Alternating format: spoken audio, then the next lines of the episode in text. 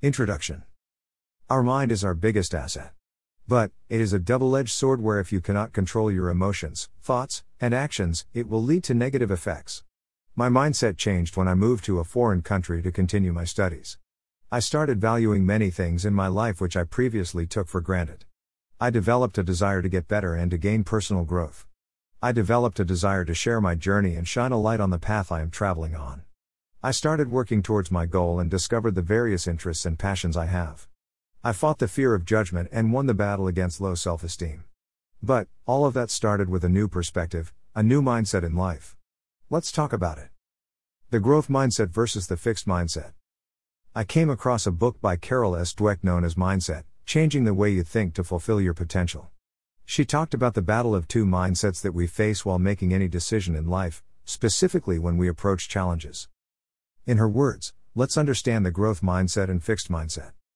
Fixed mindset In a fixed mindset, people believe their basic qualities, like their intelligence or talent, are simply fixed traits. They spend their time documenting their intelligence or talent instead of developing them. They also believe that talent alone creates success, without effort.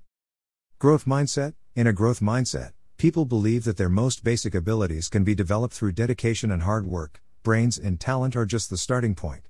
This view creates a love of learning and a resilience that is essential for great accomplishment. It is important to understand that almost everything in life is a skill. And all skills can be learned.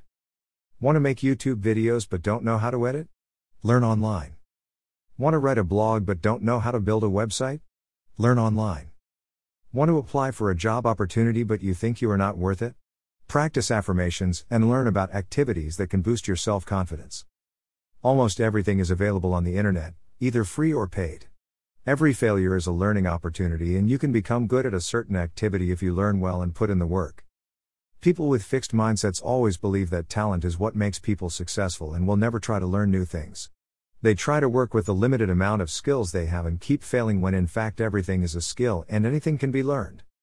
This mindset was the turning point in my life, and I started focusing on learning new skills like coding, no code website development, copywriting, sales, etc. Our brain keeps on changing, adapting, and forming connections with age, and so it is capable of learning new skills throughout our lives. How to adapt to the growth mindset? Carol Dweck, in one world, effort is a bad thing. It, like failure, means you're not smart or talented. If you were, you wouldn't need effort. In the other world, effort is what makes you smart or talented.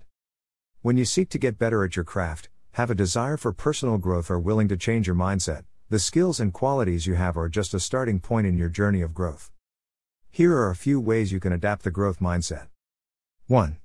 Always remind yourself that your brain is not static. Research shows that our brain continues to grow throughout our lives.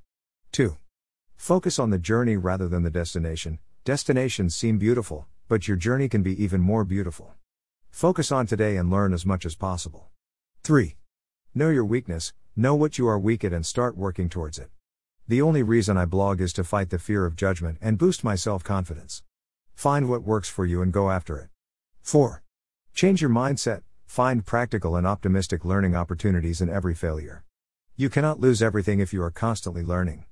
5. Grow with others. If you have a growth mindset, you may want to share and celebrate your progress with others.